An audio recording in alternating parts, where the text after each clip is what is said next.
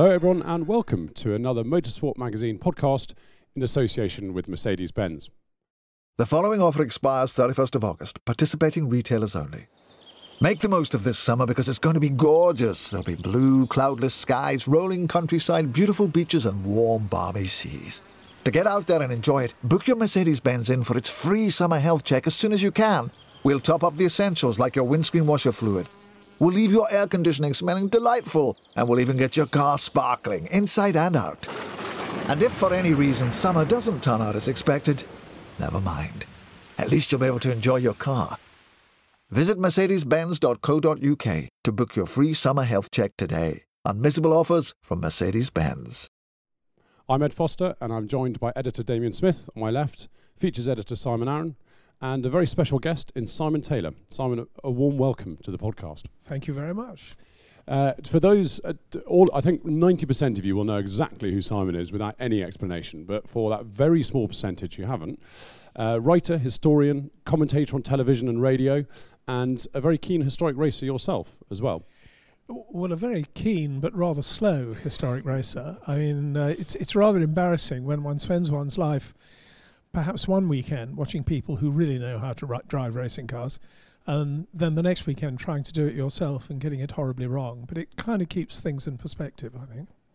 Now, Simon is obviously famous for the Lunch With series, and you have, over the past 10 years, you have done 125 Lunch With pieces for Motorsport magazine. So, what we thought we'd do today is discuss all of the guests, how they came about, and all the stories associated with them. And obviously, to be uh, t- properly lunch with, we're having lunch today. And I can tell you, to, to be authentic to the articles, uh, Simon has just had a, a beautifully presented, not very English wrap and washed down with some sparkling water.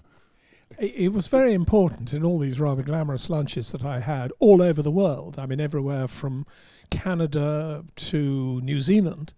Um, I always stuck to water because when you're talking to these people, a lot of them are pretty sharp. Um, Max Mosley, who was the first one I ever did, this series never set out to be something that would happen every month. I was sent by the then editor of Motorsport to do an interview with Max Mosley because I knew Max from way back in the 60s when we were both uh, trying to race Clubman's cars. He was almost as bad a racing driver as I was. And uh, he was then the president of the FIA. And of course, being a brilliant barrister, he was extremely good at making a journalist think what he wanted them to think. I knew him well enough to be able to work my way through some of his uh, clever um, sort of fences and ditches that he would put in the way of the conversation. And that's why I got sent. And I went to Monte Carlo. We had lunch sitting in Casino Square it seemed to go pretty well. Um, he was certainly very interesting to talk to. When I got back to London and submitted my copy, the sub editor headed it Lunch with Max Mosley. And that kind of started the trend. Uh, readers wrote in and said they quite liked it.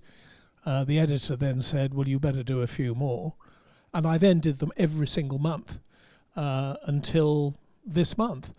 Uh, however, the significant thing really was that when they started, they were a normal length, um, three pages of the magazine perhaps. And it was really when Damien Smith joined the magazine and said, Look, we've got to try and do something a bit different. If you can write five and a half or six thousand words and make it interesting, I will give you eight pages.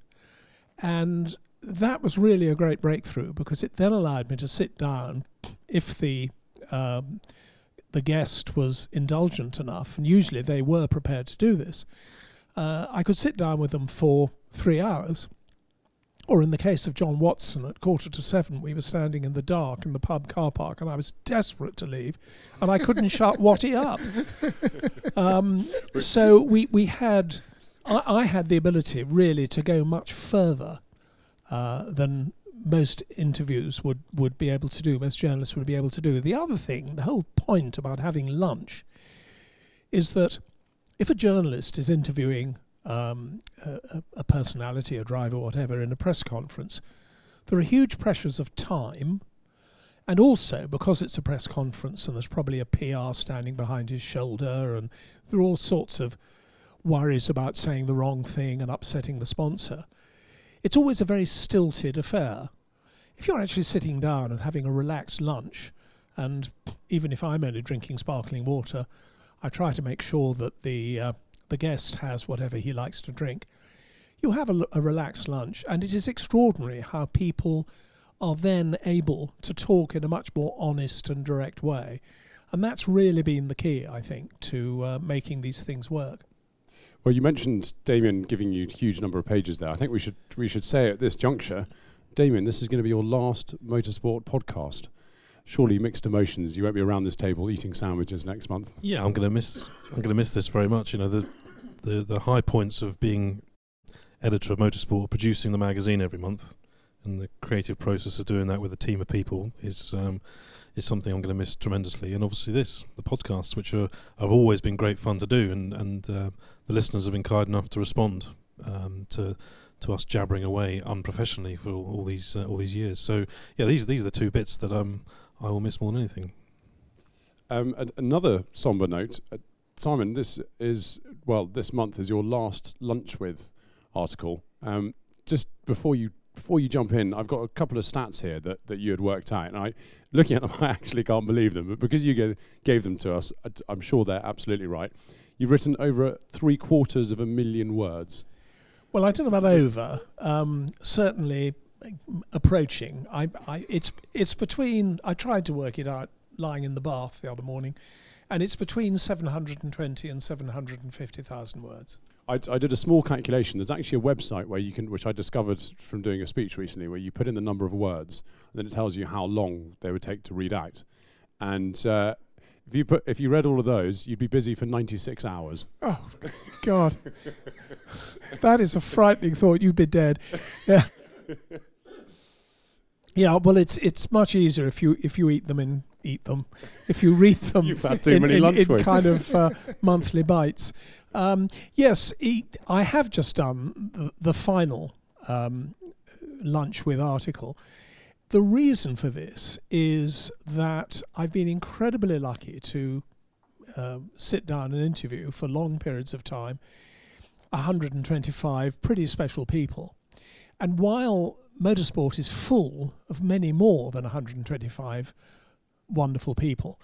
Um, it is becoming harder and harder to talk to current motor racing stars because either they're not prepared to give you the time because they're living such high pressure lives, or they are prevented by all sorts of um, commitments to sponsors, um, they're prevented from really relaxing and, and, and being themselves and saying what they really want.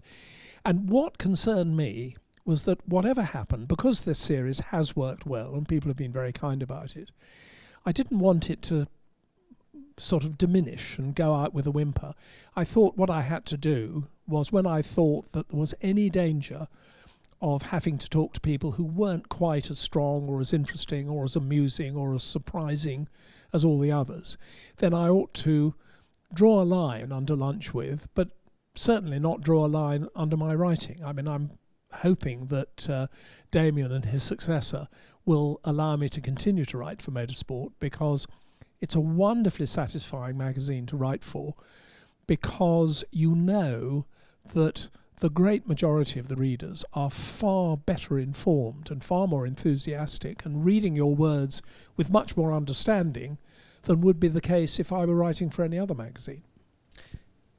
Yeah, there's, you've had a great cast list, Simon, 125, as we say.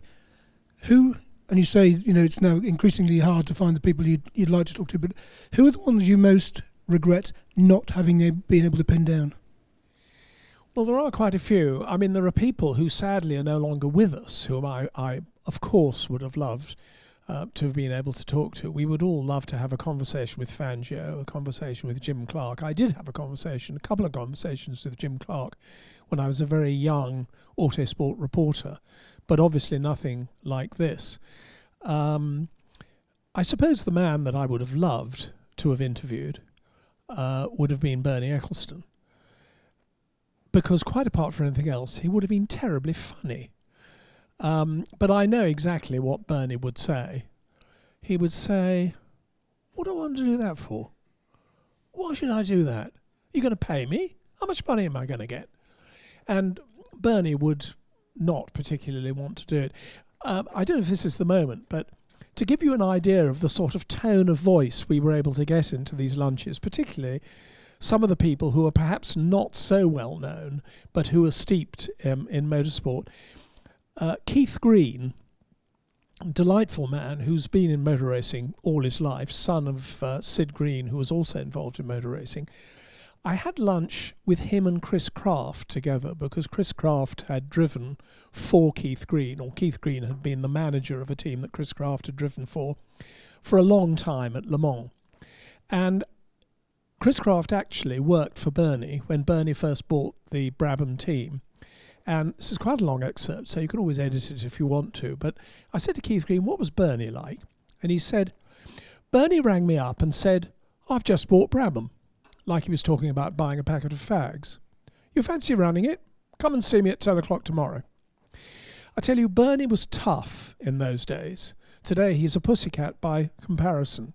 He slept a maximum of four hours a night, ate like a sparrow, but always three star Michelin sparrow food, of course. In his office, he had a desk you could have played football on, but there was never anything on it. He'd be on four phones at once around the world, checking up on everybody. His brain was incredible and he never ever forgot anything anybody said and did. You had to remember everything you talked to him about, and a lot more you hadn't, because he'd phone you up at 4 a.m. and quiz you about it. Uh, that that's what I mean. There's more about um, uh, drivers saying to Bernie that they wanted to have the best engine in the team, and Bernie just tossed a coin and said, "That's what you're bloody having." And I shut up. Uh, he he he is an unusual man, and and in fact, in an awful lot of my lunches, people like, for example, Jackie Stewart, uh, people who'd been in Formula One as drivers, as team bosses, I almost invariably said to them, What do you think of Bernie Ecclestone? Do you think he's a good egg or a bad egg? And inevitably, even the ones who'd had problems and difficulties and arguments with Bernie, in the end, they always had to say, Formula One is better off with Bernie than without Bernie. If we didn't have Bernie, Formula One would not be where it is today. Talking about Bernie, there's uh, just to give people an idea of kind of the, the depth and range of um, the characters that you interviewed. Uh, I'm just going to read out the Bs: Julian Bailey, Rubens Barrichello, Derek Bell, Martin Birrane, Mark Blundell, Bill Boddy, Kenny Brack, David Brabham, Ross Brawn, Eric Broadley, David Brodie, Robert Brooks, Tony Brooks, Martin Brundle. Those are just the Bs. There's, I mean, an amazing number of people and so diverse as well. Um, but I thought, in light of his passing a few weeks ago, I'd love to go one letter earlier and talk about Chris Amon. Mm. Because he was one of your greatest lunch withs from your perspective as well as the readers. He he absolutely was. Um, I mean, Chris Amon's great days in motorsport when he was driving for Ferrari um, they didn't really coincide with me. I was a motoring journalist by, or motorsports journalist by then, but I wasn't really covering Grand Prix. I was covering kind of club meetings at Lydden Hill. So I never really knew Chris Amon in period. He then disappeared to New Zealand.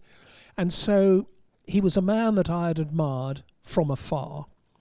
I also knew, just from having followed what he was doing when he was in Formula One, that he was, in terms of speed, one of the very quickest of his day. I mean, he was one of the top three drivers in terms of actual speed and ability during his era.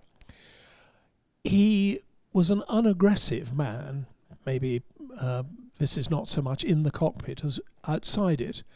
Um, and when I did my uh, lunch with him, he said that Max Mosley, when he was first driving for March, had promised him his retainer in three chunks and he got his first chunk, his first four monthly chunk. Uh, the second one, he had to chase and chase and chase. Did eventually get it. His third one, he never got it. And he said, you know, Max Mosley still owes this to me today. But it's somehow so typical of Chris Amon. He just shrugged and left it at that. He, he wasn't an aggressive, hard man doing deals or in the paddock. And that equates with his unassuming modesty. He's about the only Formula One driver I've ever met who wasn't arrogant or egotistical. I mean, a lot of them are very charming and they hide their arrogance and their um, selfishness. But in order to be a great Formula One driver, you have to be absolutely loaded down with self belief. And they all are. Some of them hide it better than others. But Chris was genuinely uh, uh, an unpretentious uh, man, I think is the best way I can say it. He was also incredibly, I, he didn't really know me from Adam, uh, but I went to New Zealand, I got in touch with him and said, um, I'm going to be able, I was actually in Australia at the time. It sounds very good to say, you know, I went to lunch in New Zealand, implying that I actually flew from Heathrow to New Zealand. I was actually in Australia, and I worked out that I could go to Auckland, still fair old distance, uh, and I could be there for 24 hours. And I managed to get in touch with Chris Amon and said, look, um, I, I, know you live a long way from Auckland, but is there any way that I could sort of get to you and we could have a bit of a lunch and, and, and I could interview you? And he said, look, come to Auckland. I live in Lake Taupo, and I'll come to you. And once I'd got my head round the geography of New Zealand, he actually drove for six hours to come and have lunch with me. And we had lunch for maybe three hours, and then he turned around and went home again, which is an extraordinarily unselfish thing to do. And he didn't just want to talk about himself, he wanted to talk about his mates in Formula One, particularly. Uh, what I always did with these lunches was I would say to the guest, I will have lunch with you anywhere you like. You choose your venue. I don't mind where it is.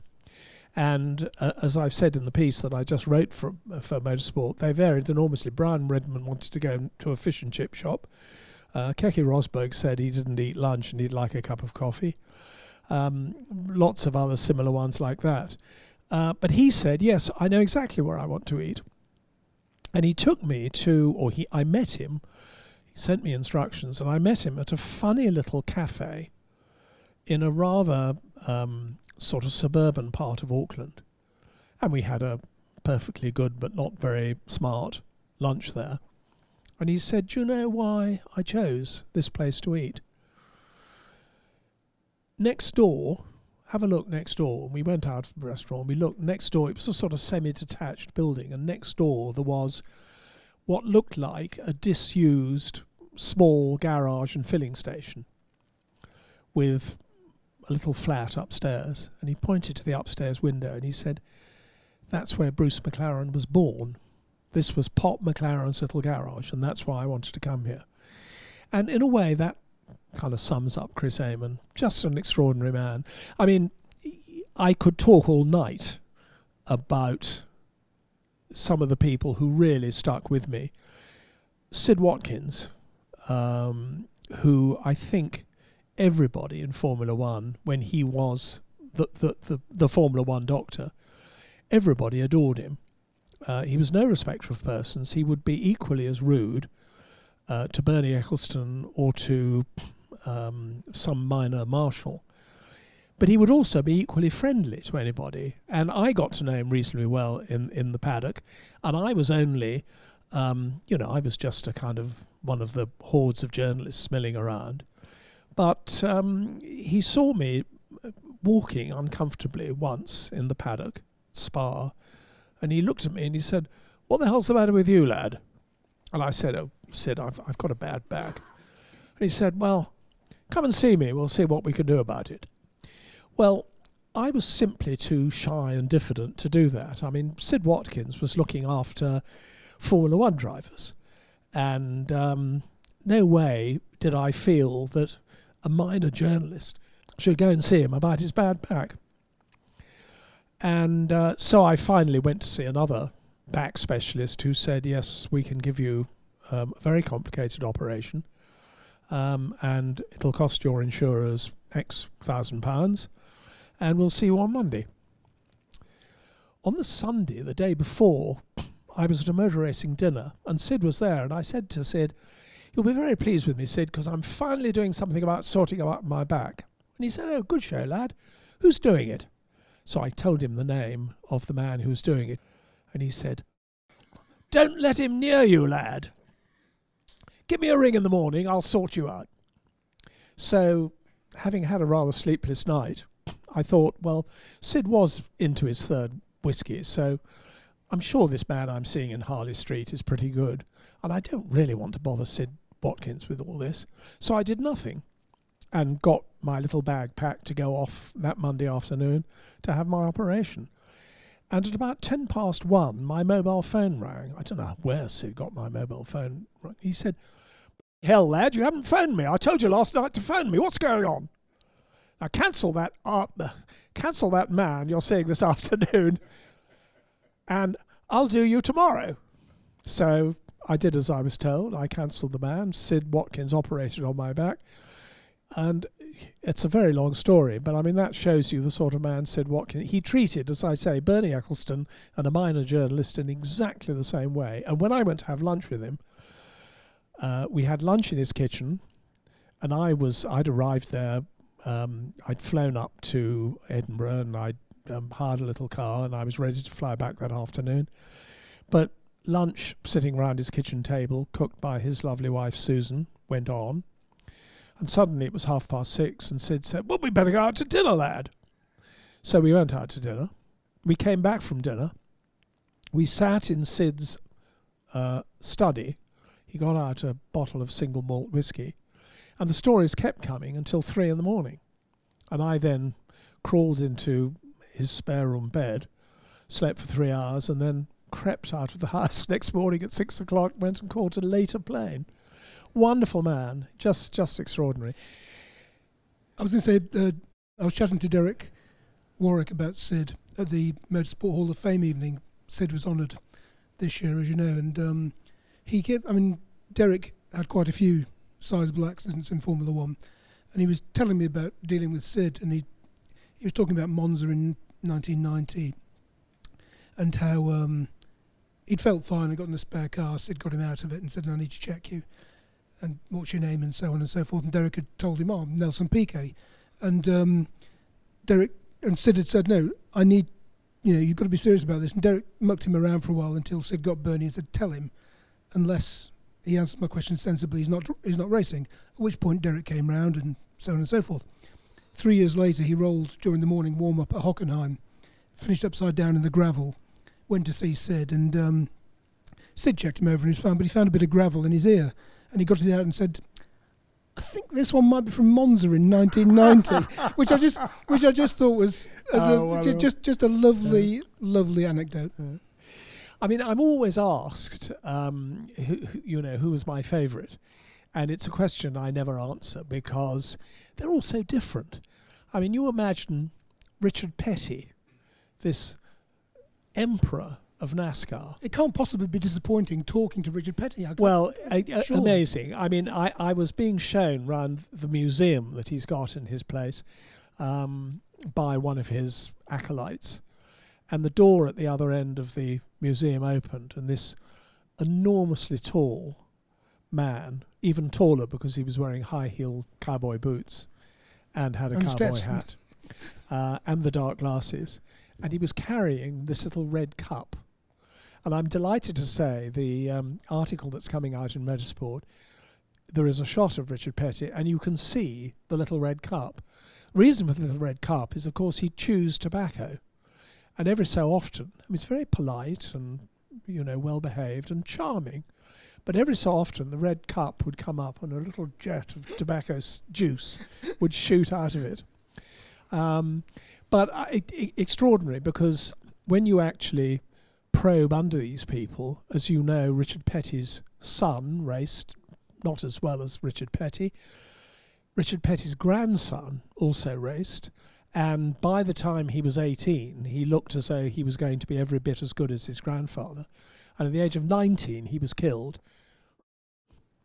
And in his memory, uh, Petty, who owns thousands of acres round his little bit of Carolina, um, set up a place which is really like a smaller version of Disney World, um, with all the appropriate rides and stuff. Uh, and this is for children who are terminally ill or children who are desperately badly disabled. Has a full medical staff running it, and Petty just said, uh, "Come down the road, and I'll show you this place I've got." He, I mean, I've never read anywhere else about Richard Petty doing this. He doesn't make a fuss about it, but he just does it because it reminds him of his grandson. Extraordinary man. As we're on Americans, I, I know I'm You're about to ask a question, but I, I just have to tell one of my favorite.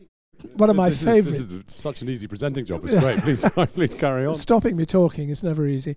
Um, I went to do Mario Andretti, another huge hero of mine. Mario Andretti lives in an extraordinary circular house, and in the basement, sort of going round the circle, there are garages in which he's got various cars, all of which are on the button. And after we talked in his house for a bit, he said, "Okay, let's go and have some lunch." So we went round and he kind of walked around selecting a car, selected a Lamborghini Countach. We got into this Countach and roared off down the road into downtown Nazareth, Pennsylvania, which is where where Mario Andretti's dad and Aldo and Mario, his two sons, settled when they came in as immigrants. Mario was 14.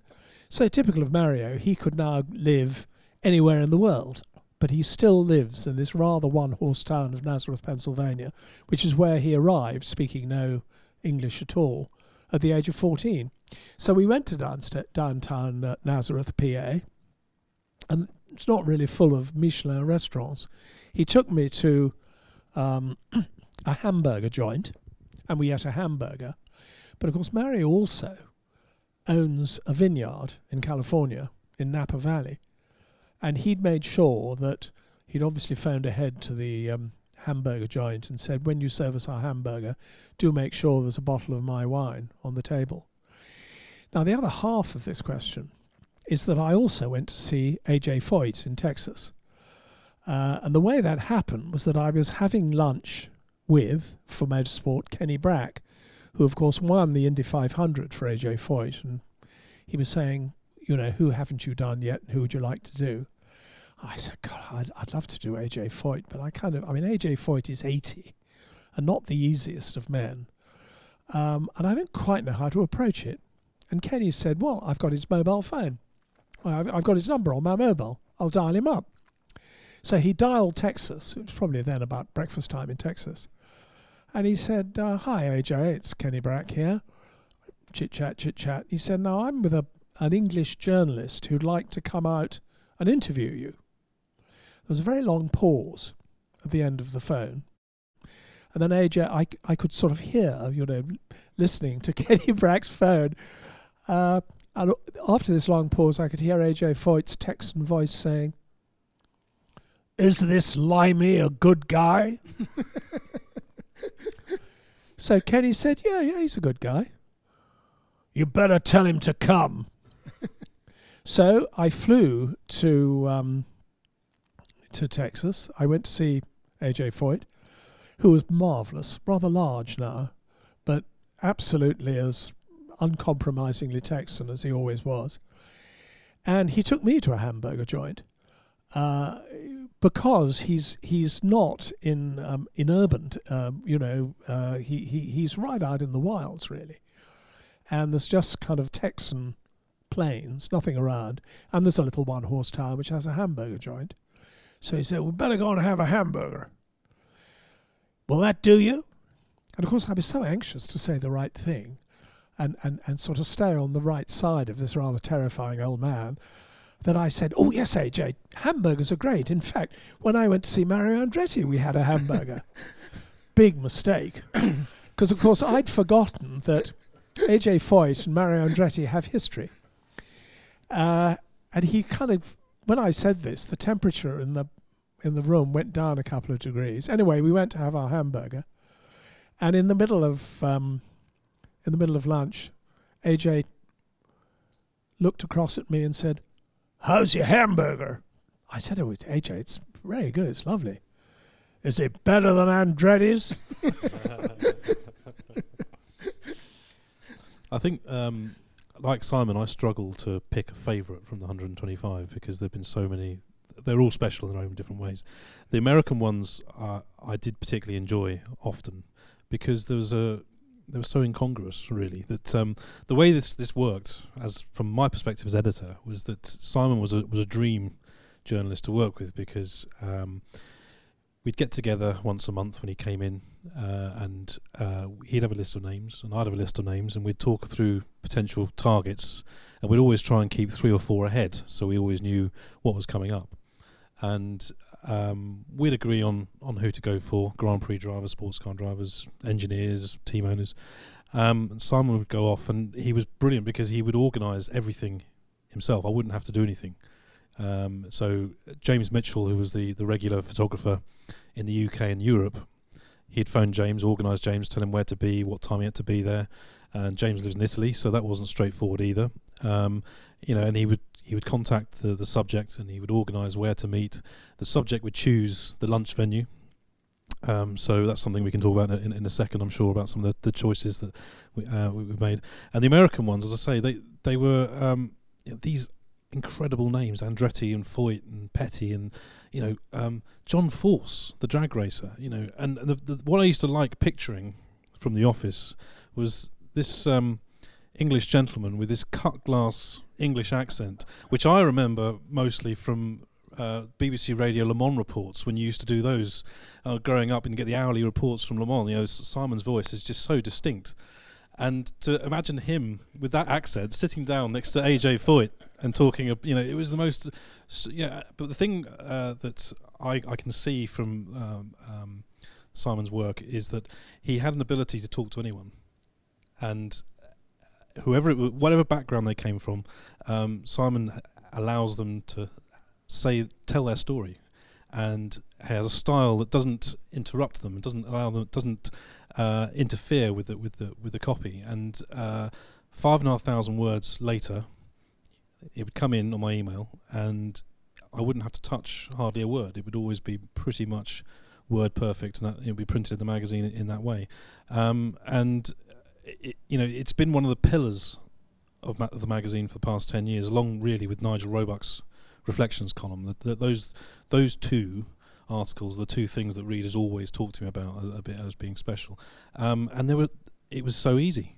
It should have been so much more difficult, but because Simon put so much work in, and the research that would go in before he had to go and see the the, the, the subject, um, and then the time taken to transcribe. Journalists always complain about transcribing interviews because it, it's a laborious process. Even if you're listening to AJ Foyt, it still takes a lot of time.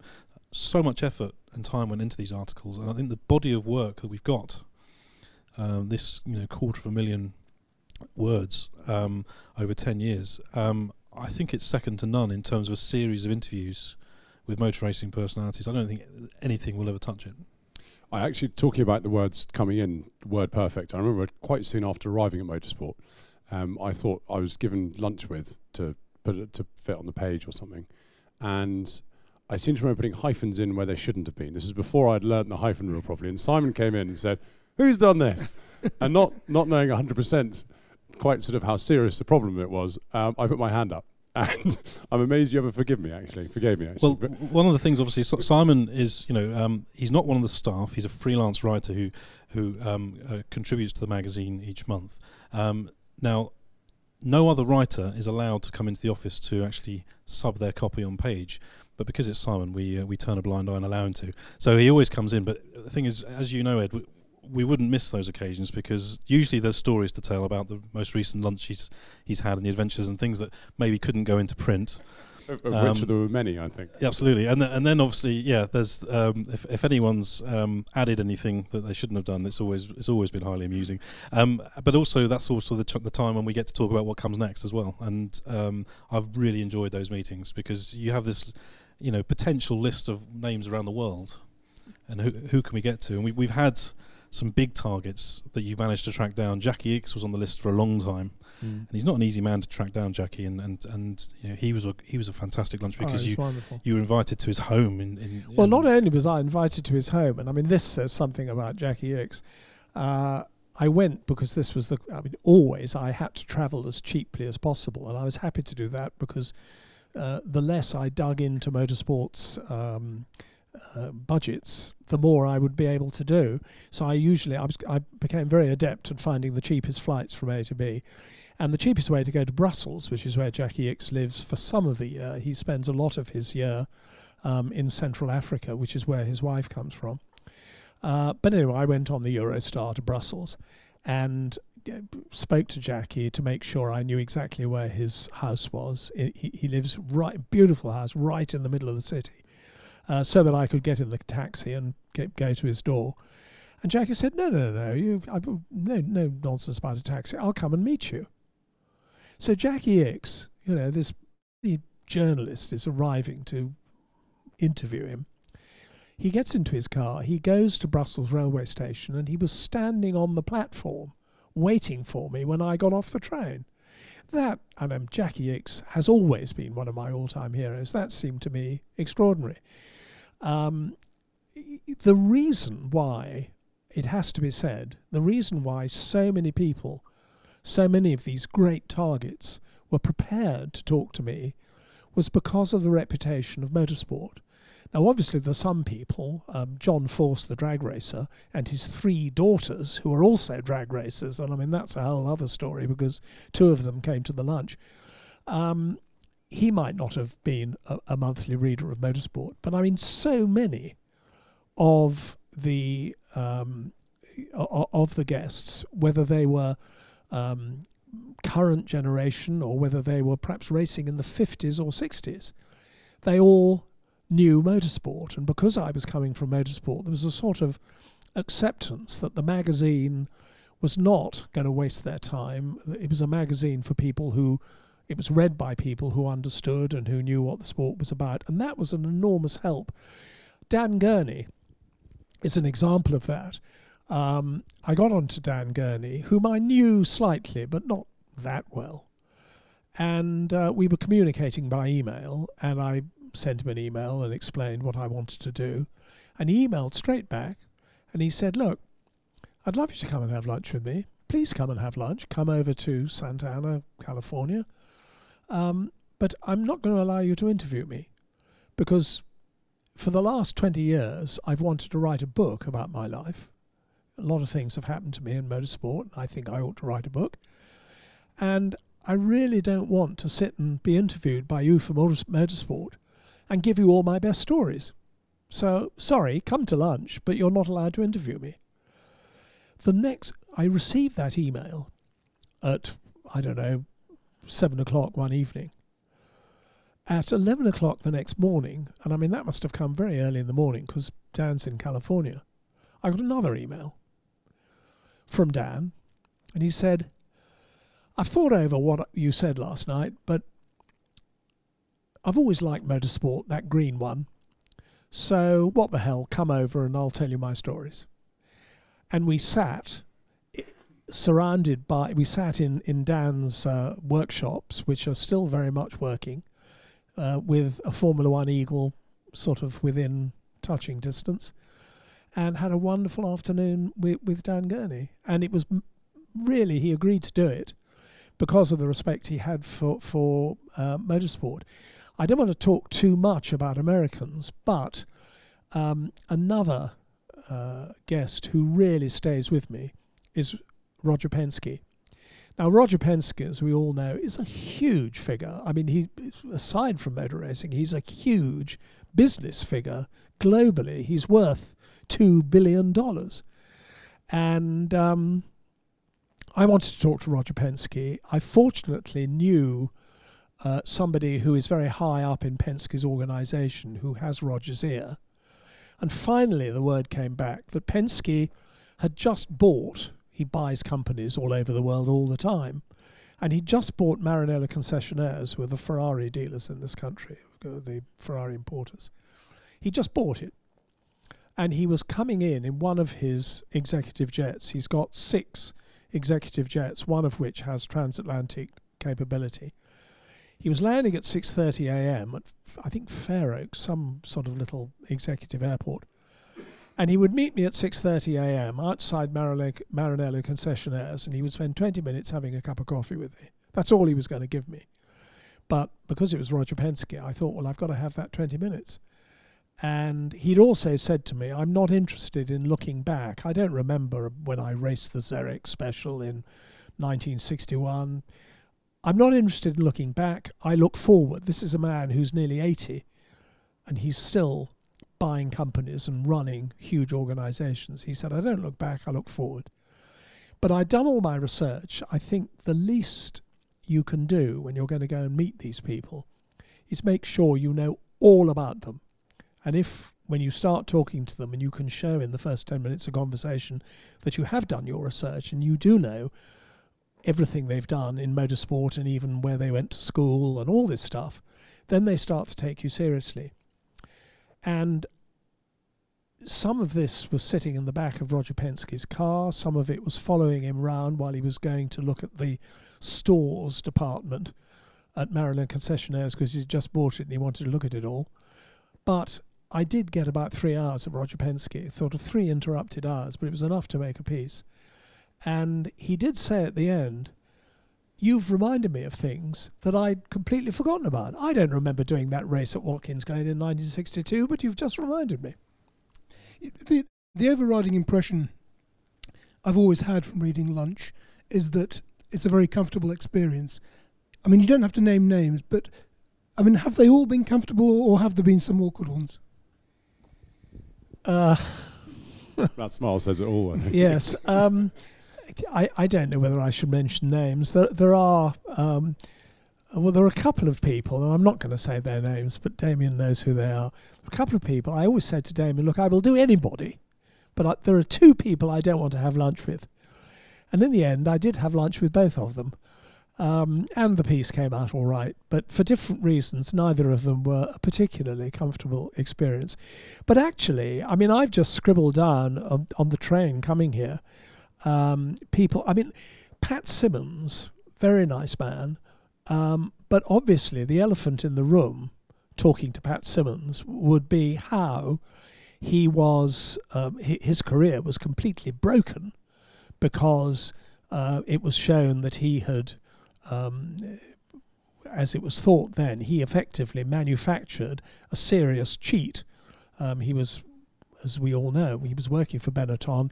Um, Nelson Piquet Jr. was encouraged to have a deliberate accident to improve the situation for his teammate Alonso. This all came out, and uh, Pat Symonds, who had been a sort of um, central Formula One figure for a long time, was banned from Formula One for five years. Flavio Briatore, his team boss at Benetton, was banned for life, although Briatore never admitted what he'd done. Pat Symonds, and I wrote down the quote Pat Symonds said, and, and he is a nice and honest and honourable man, I should point out. Pat Symonds said, When I was at school, I learned there were two rules. One is tell the truth, the other is don't welsh on your friends. So, Pat Symonds, uh, what happened was that Nelson Piquet Jr. fell out with the team, and in order to injure them, he said, Well, I was told by my team to have this deliberate accident. Uh, Pat Symonds said, It's true, give me my punishment. And he was pushed out of Formula One for five years. Fortunately, he's now back. Uh, Flavio Briatore was told, Go away and don't come back again ever. Although Briatore said, unlike Pat Symonds, nothing to do with me. But when I had my lunch with Pat Symonds, the thing that he then said was actually what happened was that it was Nelson Piquet Jr.'s idea to do this. He came to us and said, Look, why don't I have this accident? He did that because he was trying to curry favour with the team who were getting very fed up with him and wanted to fire him. Now, that's the sort of little extra thing which sneaks out when you're having lunch with somebody 10 years after the event. And I love that sort of thing. I mean, there's another one which sneaked out 50 years after the event. And this was when we had we had uh, a lunch which was tremendous fun, um, which was celebrating motorsport's 90th, 90th yeah. um, anniversary, and we got together a group of present and past motorsport people, and the oldest was Michael Tee, who was the son of the proprietor of motorsport back in the day and worked for the company as a photographer. And he was photographing the British Grand Prix at Aintree in 1955. And we all know what happened at Aintree in 1955 the two Mercedes being driven by uh, Fangio, the world champion, and Stirling Moss.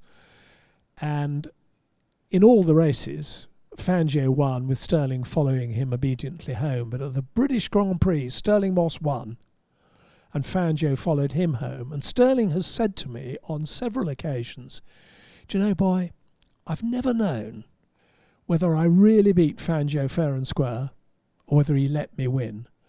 And I asked the old bugger about it, and he'd just give me a smile, would never answer. Now, when we were having lunch with Michael Tee, the photographer, you've got to remember that racing circuits now have television coverage of every millimetre. They have observers, marshals, usually grandstands round every inch. But in those days, it wasn't like that. And over at the back of the circuit at Aintree, uh, there was no television, no proper television, of course, in those days. There were no spectators at that part.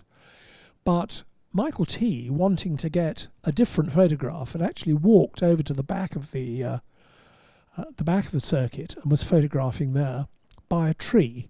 No protection for photographers, of course, but he wanted to be by a tree so that if a car went out of control and looked as though it was going to hit him, he could dart behind the tree no digital cameras in those days. You had to have film, obviously, and he was shooting, and uh, Moss and Fangio were going round. Moss was actually ahead at this point. Fangio was following him. And Michael Tee needed to reload his camera, needed more film. So he went behind the tree to reload his camera. And as he did this, he saw to his astonishment Fangio making a rare mistake, shooting across the grass, half spinning, managing to get the car back together again, getting back onto the circuit, having lost probably a quarter of a minute. And uh, unfortunately, he was behind the tree, so of course he didn't take a photograph of it. Apparently, nobody else saw that. And when Michael Tee told us that story, I instantly telephoned Stirling and said, Look, did you know this? Fangio caught him up but didn't pass him. And when I looked at the reports, there was one point, there was one particularly good report, probably Dennis Jenkinson in Motorsport, which covered the race minutely. And it did mention that there was one point in the race where the gap between Moss and Fangio, sometimes Fangio was leading, sometimes leading, sometimes Moss was leading, but they were always together. But there was one point in the race where suddenly Fangio was 13 seconds behind, and this was unexplained. And it took 50 years, 60 years, uh, before Motorsport was able to publish what really happened at the British Grand Prix in 1955. And Stirling was astonished. He never knew because Fangio kept that a secret till he died. Didn't um just trying to remember? Didn't Fangio blame Michael Tee for it as well? Yeah, blame because he was Michael- blame Michael. Michael Oh, I- Michael I- was his braking point, wasn't he? Oh, then he- that's and then he moved. right. I'd forgotten that. Yes, yes, and, and he, he saw him in the paddock afterwards and said, "You moved." That's right. that's why he that's went off. Right. That's even better. Yeah, Yeah. amazing, This, amazing. um, this seems that I've got lots of readers' questions here, which we'll come on to in a second. Sure. Um, but it seems like a good idea to tell all of our listeners about the Mercedes Benz World promotion that we have. Um, visit mercedes benz.co.uk forward slash simulator, and you can go and try the Summer Simulator Challenge at Mercedes Benz World. If you or your family have always wanted to get a taste of what it's like to drive an F1 car around Silverstone's British Grand Prix circuit, then visit the simulator zone at Mercedes Benz World. There's three sizes of simulators, including a full-size F1 car, and anyone over 1.2 meters tall can get a step closer to what it's like driving in a Mercedes AMG Petronas Formula One car. You can do this up until the 4th of September, and you can also set your fastest lap in the challenge, where you could win a thrilling Mercedes AMG GT driving experience or an under 17s driving experience, which includes five under 17s one hour driving experiences and also an under 17s Mercedes AMG A45 experience. Uh, the winner will also receive a winner's trophy. Uh, some terms and conditions all Mercedes Benz World exi- ex- exhibitions and attractions are subject to availability and may change on a day to day basis. Please contact them on 0370 400 4000 to check exhibition availability and avoid any disappointment. And that competition ends on 4th of September. So, Simon, the, the readers' questions. Um, there's one I really like here from someone called Anthony Jenkins. And um, he is saying how much he's always loved lunch with. And his question is which lunch partner most differed from your preconceptions going in? Very good question, Anthony, because one does have preconceptions, um, and uh, the preconceptions are inevitably based on what one has been able to read. I mean, particularly the people who were racers in the past. It's hard to um, answer directly, except I, I will mention one driver whom I already knew, but only socially because I wasn't working in Formula One when he was racing, and that was Tony Brooks. Um, whom one still sees around at BRDC dues, and he, he's still um, pretty fit and well. Um, and when he was driving uh, in Formula One, he was both uh, with Stirling Moss at Vanwall, um, and he then went to Ferrari. And he was able to say, I mean, I'd never really known how good he was because driving with Stirling Moss and knowing that Stirling Moss, and who can blame him, always had in his contract a deal with uh, whoever he was driving for that he had to have the best equipment. So, if in practice one car proved to be the better than the other, Stirling was able to shift to that car. Tony Brooks um, was, on occasion, every bit as quick as Stirling and won Grand Prix when he was in the Vanwall team. But I kind of expected that he would want me to know that. And what I hadn't expected was that he all he would say was that he thought Stirling Moss was the greatest driver of his era. I kind of pushed him to try and say, yeah, but he was always able to get the best equipment and you were able sometimes you outqualified him. Didn't want to say it. What he also said, and this was another surprise, um, as you'll remember, Anthony, he then went from Vanwall to Ferrari. And I was hoping for some stories about infighting and politics and Enzo being an old bastard and Tavoni being difficult and all of that. He said no. He said Ferrari was a happy team. And I mean, I scribbled down here to remind me um, he, the people, if you include the sports car drives, he said Ferrari was a happy time. And he said, look at the people I raced with in my team Dan Gurney, Phil Hill, Cliff Allison, Jean Behra, all great people. And whatever Enzo was doing and whatever Tavoni was saying, we had a good time. Amazing. The um, I've got lots of bullet points here of things to bring up, and actually, amazing. We are we are getting through them. But uh, the one I would love to hear about is is the Ron Dennis lunch with, because Ah. it wasn't any normal lunch, as, as it would never be with Ron, would it? with Ron Dennis, nothing is normal. Um, yeah.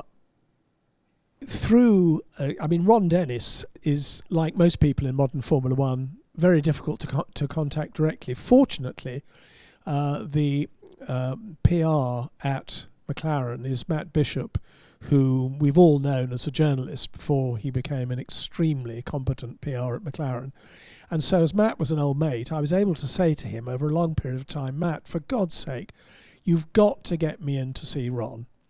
Finally, Matt called me and said, Look, Ron has agreed to have lunch with you in the McLaren Technology Centre. And I'd said to Matt, Look, it's no good having, you know, a quick bowl of muesli or whatever Ron Dennis eats. Um, I've got to have him for three hours.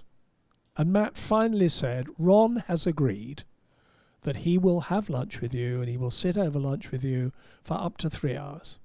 So, all excited, I went to the McLaren Technology Centre and I was told to be there for 12.30. And I arrived, Matt greeted me and we went into the dining room where there was sort of immaculate, very nouvelle cuisine that you would imagine from I, remember the McLaren-shaped butter. Exactly, exactly. That's quite right. and um, and we waited, and we waited with Matt getting more embarrassed, and finally at ten to two, Ron arrived, and he said, I'm not having a good day. And he left at half past two, so I had him for 40 minutes. But bless him, he did have the grace to feel embarrassed about this. And he said, Look, I know you haven't got what you want, so Matt will get back to you and we'll sort out something else. So I said, Fine. I said to Damien, Look, we're not going to be able to have the lunch with Ron for a bit. Let's leave it and see what happens. Six weeks later, I had a phone call from Matt to say, Ron will see you this evening at his house. So I went to Ron Dennis's house, which is kind of unusual. I mean, it's it's remarkable. It's it's it's a sort of huge faux Georgian mansion. It's immaculate, as you can imagine. It has a big gravel drive in front of it. When I arrived, the big sort of gravel uh, area in front of the house was empty. And I parked my car neatly in one corner, hoping I was doing the right thing. And instantly, a sort of servant appeared at my elbow and said, um, I'm sorry, sir, but nobody's allowed to park here. You'll have to park round the back.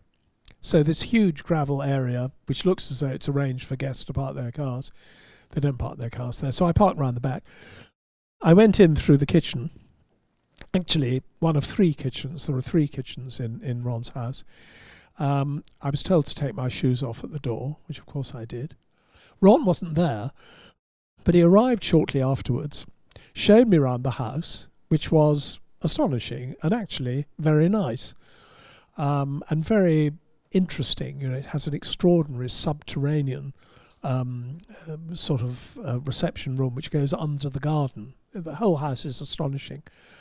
And then there was no sign of any lunch or anybody any dinner or anybody going to service anything. It was now about seven o'clock at night.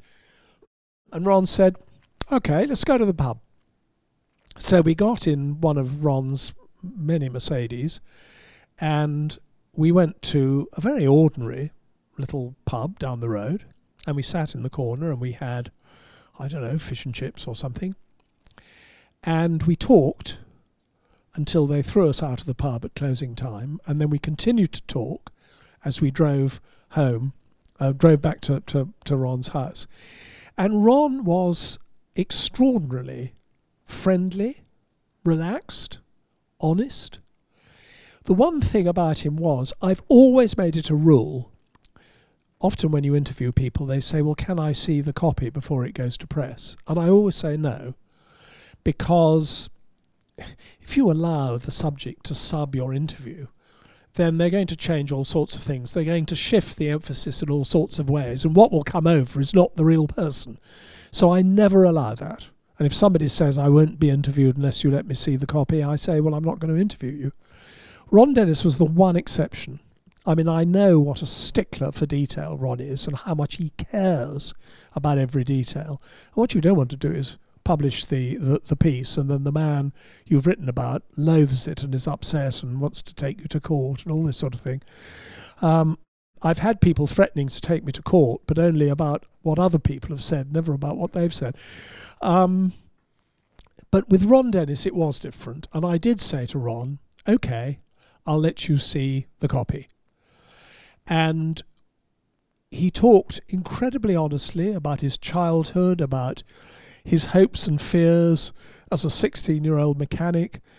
Um, he also was very open about the fact that he is teased, not perhaps laughed at because people have too much respect for him, but about his um, almost um, sort of, uh, well, the word I don't want to use, but I'll use it, is his almost anal obsession with every detail.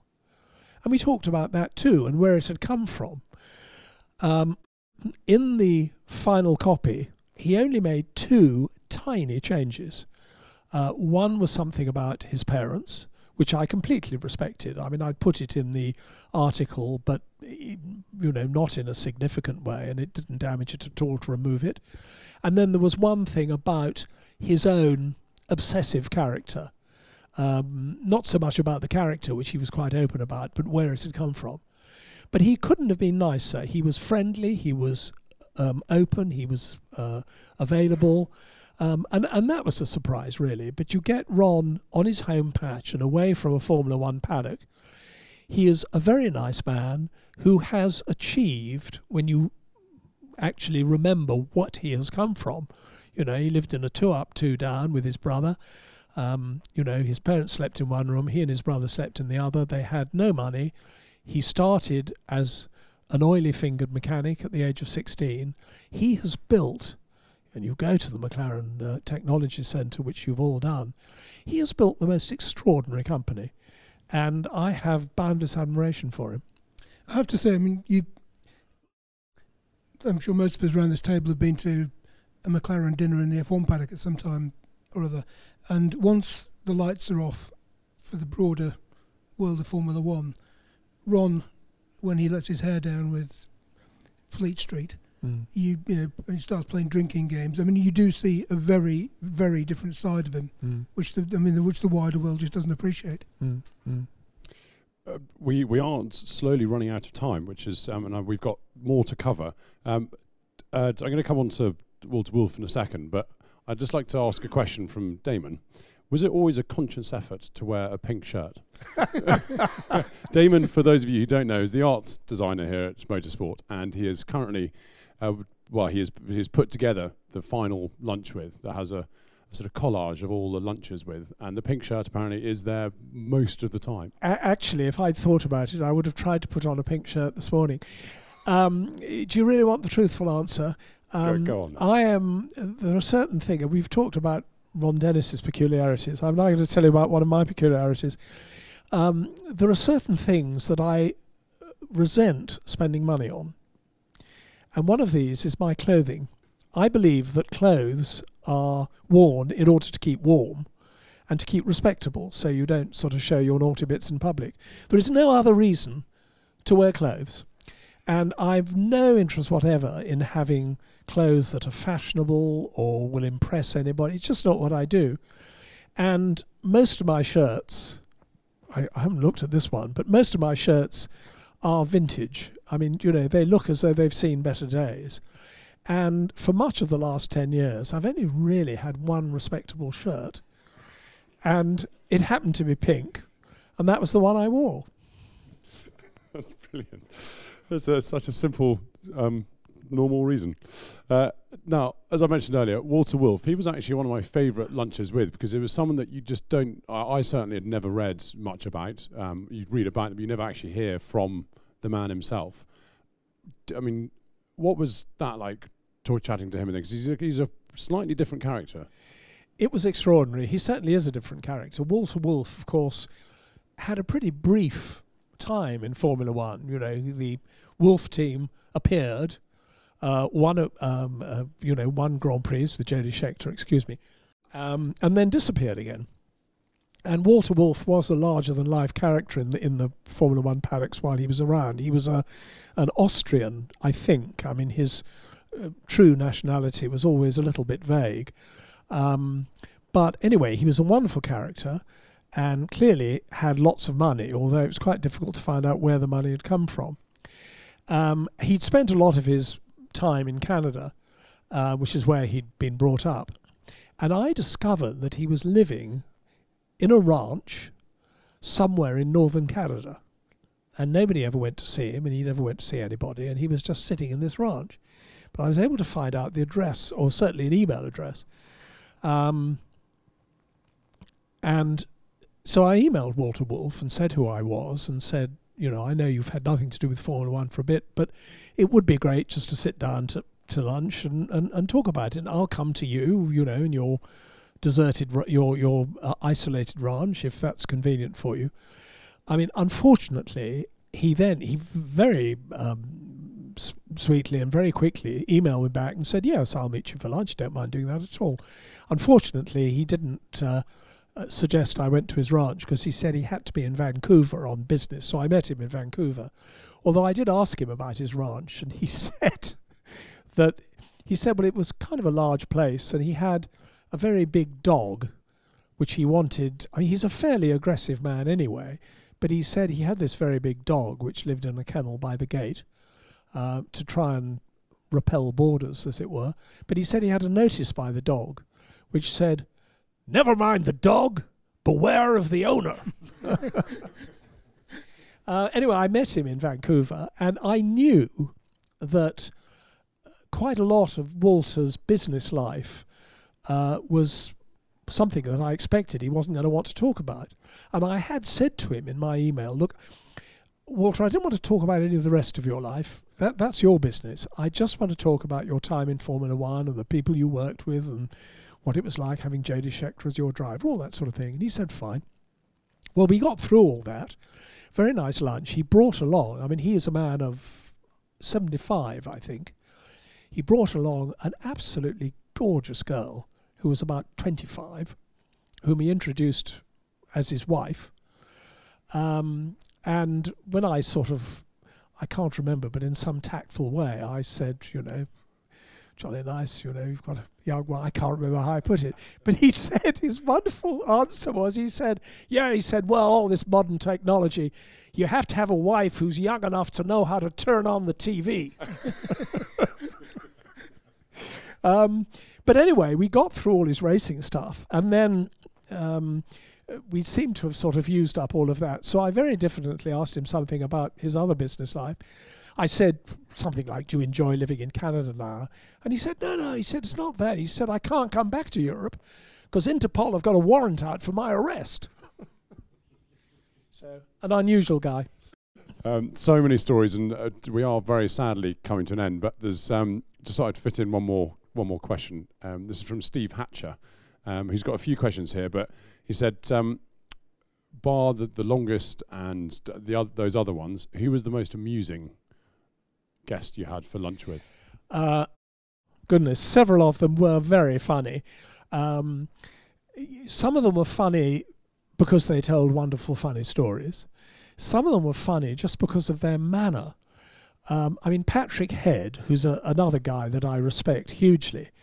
Um, but eh, Patrick, um, you know, he, he, he has a loud voice. He says exactly what he thinks. He kind of booms at you. And um, he, he's wonderfully to the point. and actually, in his sort of rather upper class way, he's very funny. Um, you get someone like well, Keith Greene, we mentioned earlier. The lunch with Keith Greene and Chris Craft between them was hilarious. Um, I, unfortunately, quite a lot of it w- wasn't publishable because either it was totally libelous or it was pretty disgusting, really. But it was very funny. Um, let me think who else. Um, I, I remember um, hearing from a friend of mine who works at CNN that they did a, a piece on Williams and they went to the factory and Patrick showed them round, and um, they said, "Are we allowed to film all this?" Yes, yes, absolutely. Yeah, film away, film away. So they did this five-minute film about Williams Grand Prix engineering, and they sent it to the PR person, and not a single shot could they use because Patrick had basically told them to film everything that they weren't allowed to film. so that's typical. Yeah, absolutely, absolutely. Um, I'm trying to think who else was funny. There was um, a couple I remember. Uh, Dave Brodie was was a was oh. a good one. I, I, needed a bit of convincing to do Brodie because although I knew about him and I know a lot of motorsport readers know about him, he's not exactly a household name that I can put on the front cover of the magazine in terms of trying to help sell issues. So Simon wore me down and, and convinced me, and I'm glad he did because that was a very funny one. And again, lots of stuff I think that uh, didn't actually make the final article. Um, Perry McCarthy was a was a good one. He was actually uh, the hundredth lunch with. He was. He was. Um, yeah. And he was a fill-in for for Jenson Button. Yeah.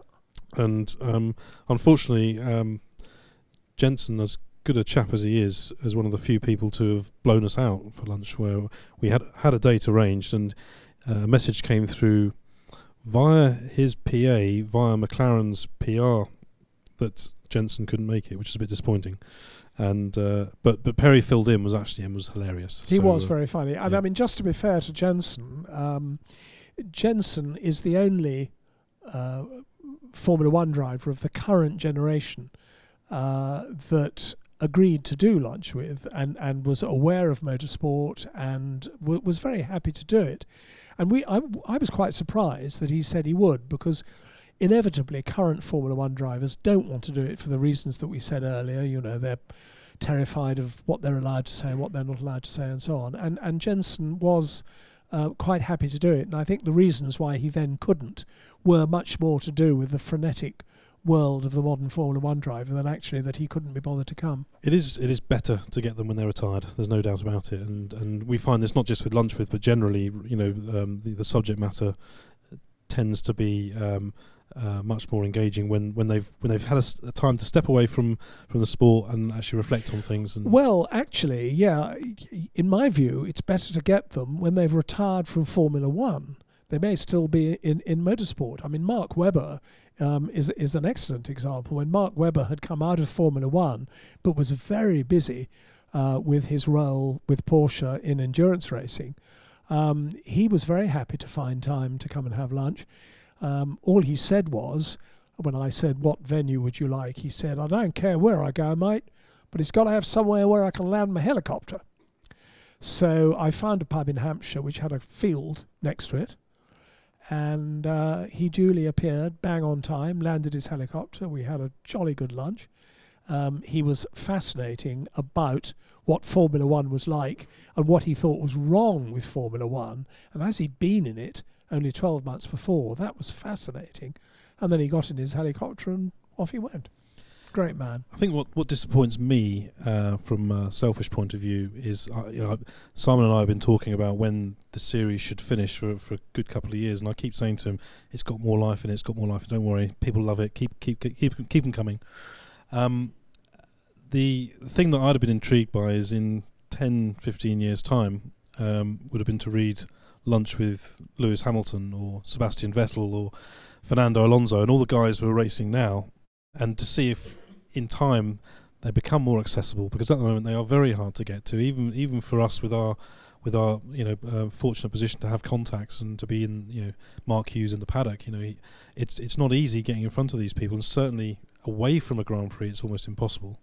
Um, to to find out whether the current generation can be as entertaining and, and as funny uh, and as engaging as the older generations and you know there's a lot of people who think that maybe they, they won't be I happen to think that maybe they will be if you can get to them and you can get beyond the the surface, you know, get under the surface. Well, they're all intelligent people. I mean, this is the thing. Once they get out of this curious kind of gilded cage, I'm, I'm not sure about uh, Lewis Hamilton. I, I don't know what he'll be like in 15 years' time.